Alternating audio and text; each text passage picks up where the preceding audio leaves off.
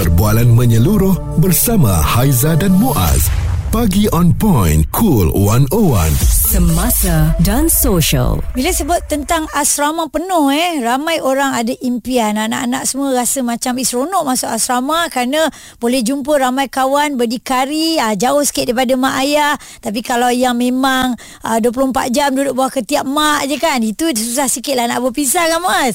Tapi bila kita cerita tentang sekolah asrama ni, selalunya ah, bila kita lihat selepas UPSR dululah eh, lepas Raja 6, tingkatan satu ada yang dah masuk dah. Betul. Ha. Uh, sebab mereka mendapat keputusan yang cemerlang dan Ya. bagus ya. Uh, terutamanya ibu bapa yang memang dah merancang anak-anak mereka ni bila tingkatan satu je uh, akan terus ke asrama penuh mengikuti jejak langkah ibu bapa mereka. Uh, Ha. jadi sebab itulah mereka dihantar di sana. Jadi um, ini ada satu cadangan yang telah pun uh, dikeluarkan yang mana hadkan SBP iaitu sekolah berasrama penuh dan juga MRSM ni hanya untuk tingkatan 4 dan juga 5 saja. Hmm. Uh, jadi kenapa um, kenyataan ini dikeluarkan difahamkan kalau kemasukan pelajar tingkatan 1 hingga 3 ini boleh jejaskan fokus lahirnya graduan sains matematik dan juga kejuruteraan teknologi ataupun STEM dan ini adalah uh, perkongsian daripada Anwar Ahmad yang merupakan setiausaha kluster pendidikan dan pembangunan modal insan Majlis Profesor Negara dan uh, katanya STEM itu penting untuk membentuk kumpulan sumber manusia mahir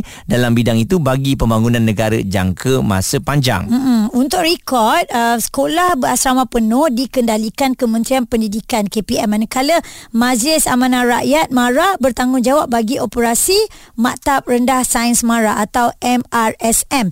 Okey, kita lihat dekat sini. Kalau uh, katanya biar masuk tu tingkatan 4 dan 5, saya melihat kepada budaya buli ni Muaz. Sebab hmm. buli kalau berlaku pada tingkatan 4 dan 5, at least umur begini mereka boleh melawan dan boleh uh, bertindak, boleh buat report dan sebagainya berbanding untuk tingkatan 1, 2, 3 adik-adik junior ni. Ya, tapi ha. saya melihat pula kalau um, 4 dan 5 saja dibenarkan masuk ke asrama penuh, mm-hmm. mungkin dah sedikit terlambat lah ya untuk membentuk sasiah diri mereka uh, dan juga mempersiapkan diri mereka untuk melangkah ke peringkat yang lebih tinggi lagi. Mm-hmm. Sebab kalau di dapat masuk dari awal satu dan juga dua seperti sedia ada ni uh, secara tak langsung uh, memberikan mereka satu daya saing Ya. dan juga yang kedua berdikari lah mm-hmm. di usia muda. Ah, Okey. jadi uh, yang menjadi kerisauan kepada Encik Anwar ni adalah sebab apa? Sebab bila tingkatan 1, 2 dan juga 3 ni masuk kadang-kadang takut mereka ni hilang fokus. Hmm. Apabila menjelang ke tingkatan 4 dan juga 5 mungkin aliran sains yang dikatakan tadi yang diambil itu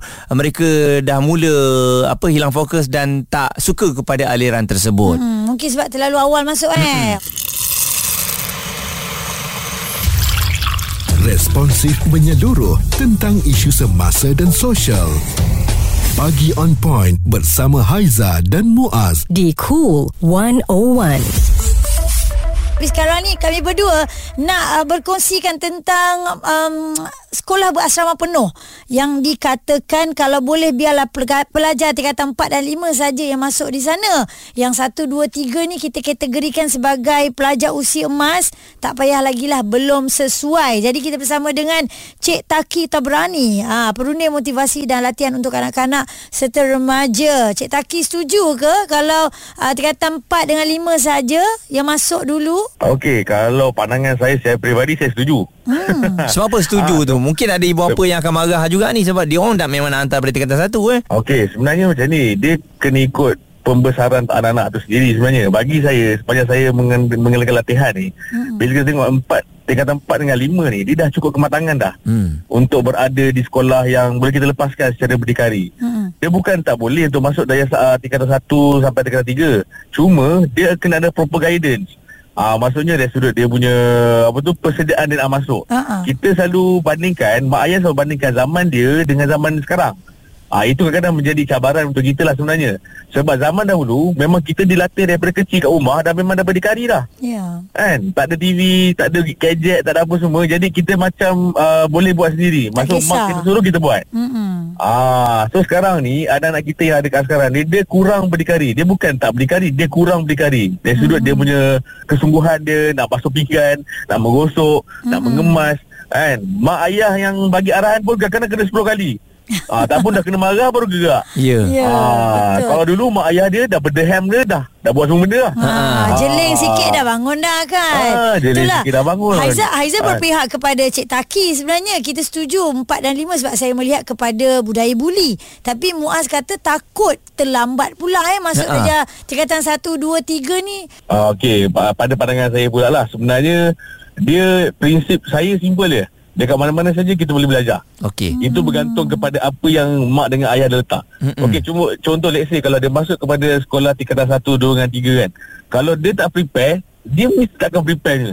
Itu yang berlaku pada kes-kes yang sebelum-sebelum ni yang macam kita pernah bincangkan sebelum ni kan. Mm-hmm. Maksud bila dia tak prepare, dia cuba lagi-lagi dengan anak-anak sekarang ni dia suka take attention tu memang sangat-sangat uh, orang kata apa macam hyperbola. Orang kata Hmm. hyperbola betul lah. Ah, Dia macam menampak sangat macam dia nak rebel apa semua kan. Mm-hmm. Jadi dia memberikan satu cabaran kepada kawan-kawan lain pula untuk berada di sekolah. Hmm. Hmm. Ada yang kadang terpaksa kawan lain keluar daripada asrama sebab apa?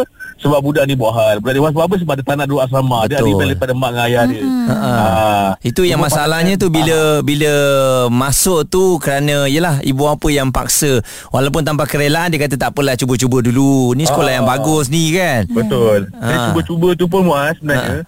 Uh, sebab itulah kadang-kadang kita sebagai mak ayah ni pun kita kena berada pada dunia realiti pada hari ni. Hmm. Ah kita jangan samakan samakan macam dunia kita dengan dunia dengan anak-anak kita sekarang. Mm-hmm. Ah sebab ramai orang kata macam tak apalah cuba-cuba dulu macam mak dulu okey je masuk. Ha dulu, dulu kita kan dulu kita lain. Sekarang ni anak-anak kita dah terdedah dengan pelbagai uh, ilmu dengan pelbagai si- situasi suasana dan sebagainya. Jadi mereka ni dah boleh mampu berfikir. Mm-hmm. Cuma orang punya gaya pemikiran tu tak sampai lagi standard untuk nampakkan dia dari sudut kematangan dia. Ya, Ah, masih banyak lagi pada emosi. Betul, masih Ah. perlu ada kawalan lagi eh Betul. berbanding umur Ah. 16 17 begitulah. Ah, sebab tu saya cakap kalau sebelum ni anak-anak yang nak masuk sekolah asrama penuh betul boleh tak ada masalah daripada form 1 daripada tingkat 1.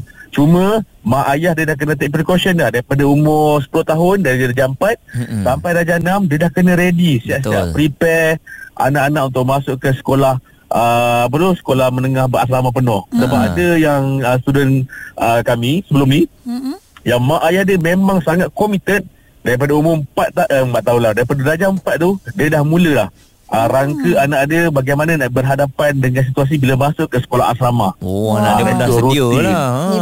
Ah, rutin harian bangun pagi lepas subuh nak kena buat apa dia dah siap-siap jadualkan dah Mm-mm. Ah, jadi bila dia masuk ke sekolah bersama penuh dah tingkatan satu, jadi anak dia dah tak kekok untuk masuk ke alam asrama. Tak ada Ya. lagi malam-malam homesick, rindu mak, nak kos ada, nak nangis apa semua tak ada. Ah, lagi-lagi lah kalau lelaki kan Kenalah Ah, disiplin betul. lebih sikit eh Encik Taki Tabrani uh, perlu motivasi dan latihan untuk kanak-kanak remaja berkongsikan pandangan beliau ya uh-huh. mengenai cadangan ini. Jadi bagaimana suara ibu apa? Adakah anda bersetuju ataupun uh, tidak apabila anak-anak ni um, dicadangkan masuk sekolah asrama penuh MRSM ke uh, pada tingkatan 4 dan juga 5 ya dan secara tak langsung mungkinlah bila 1 2 3 tu tak ada hanya 4 dengan 5 je peluang dan juga ruang tu lebih terbuka kepada ramai lah pelajar untuk masuk kan. Mm-hmm. Sebab sekolahnya besar Betul. tapi kalau setakat 4 dengan 5 je um, jumlah pelajar tu boleh lagi ramai.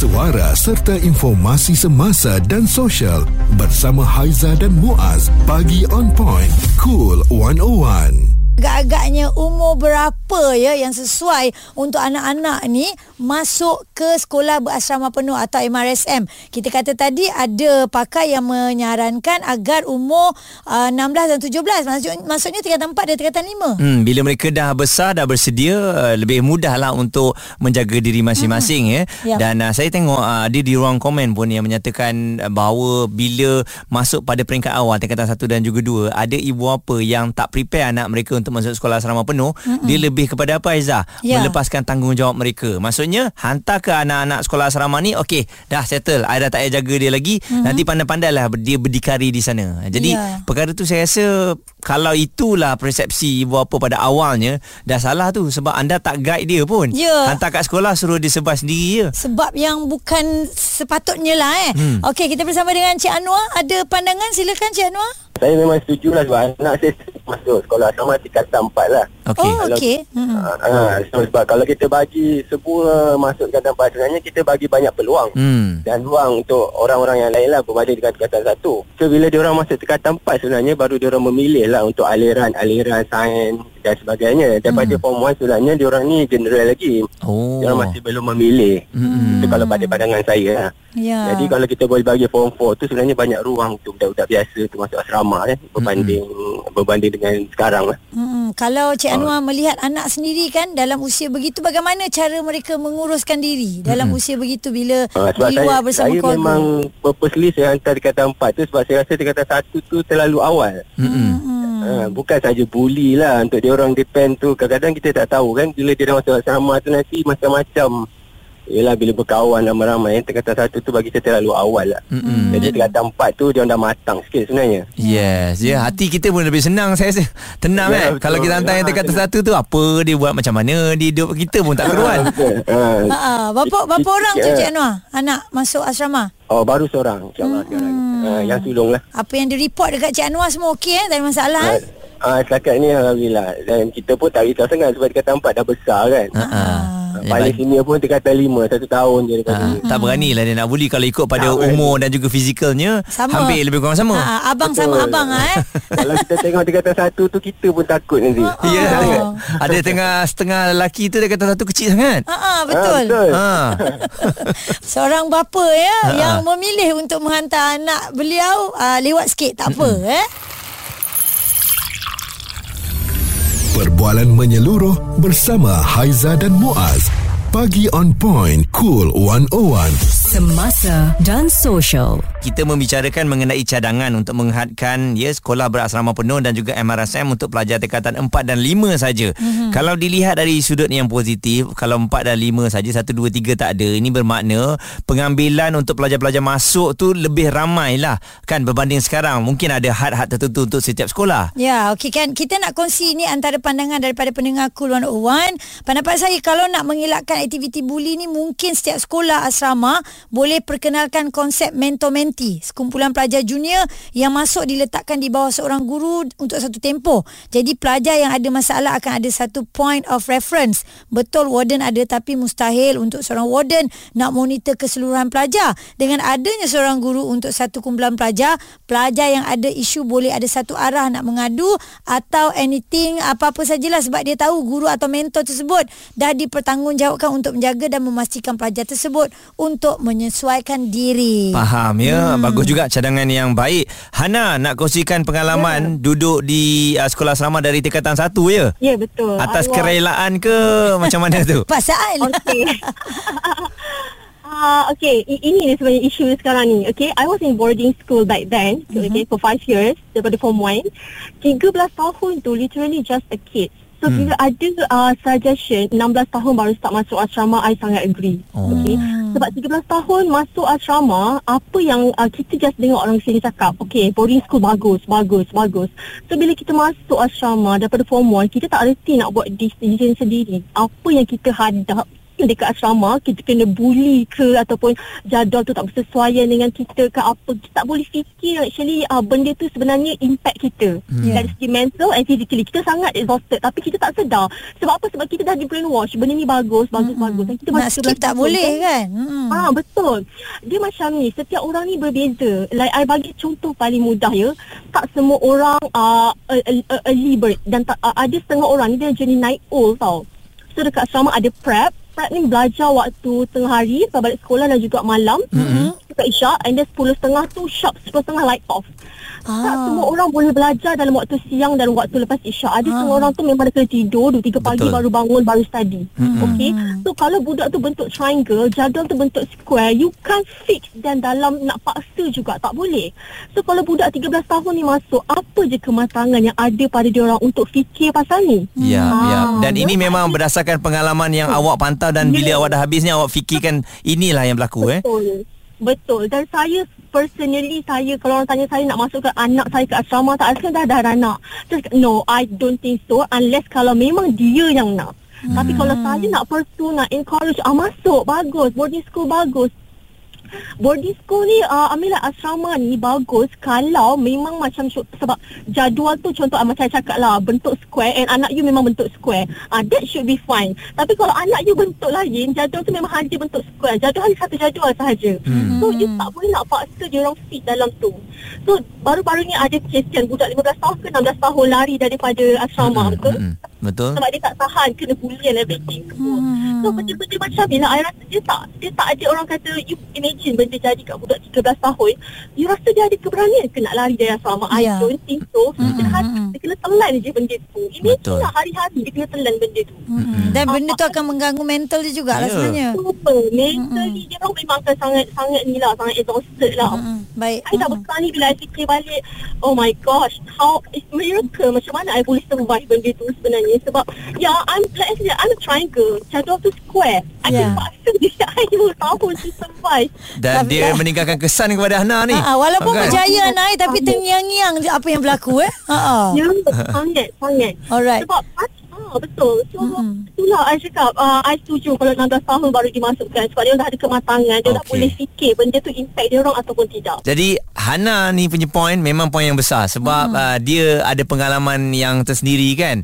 Jadi ini satu cadangan yang disambut baik lah oleh hmm. saya rasa para ibu bapa walaupun mula kita ingat macam ada ibu bapa tak setuju kot sebab kebanyakan daripada mereka nak hantar daripada tingkatan satu tu. Hmm, Hmm. Mito kata dia setuju kerana too early untuk mereka berpisah dan berdikari daripada ibu bapa kalau masuk daripada tingkatan satu. Jairi juga pun berkata begitu kerana usia waktu itu belum matang lagi. Hasna dia kata MCKK pernah mencuba pengambilan tingkatan 4 saja.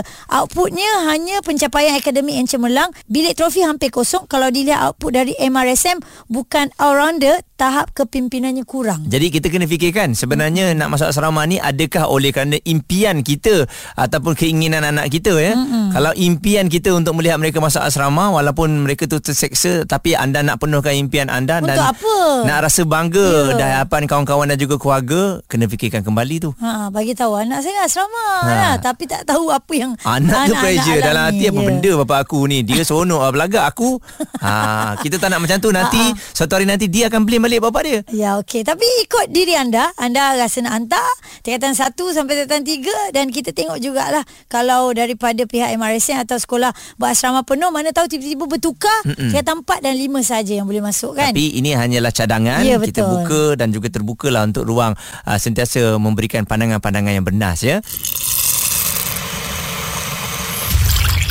Responsif menyeluruh tentang isu semasa dan sosial.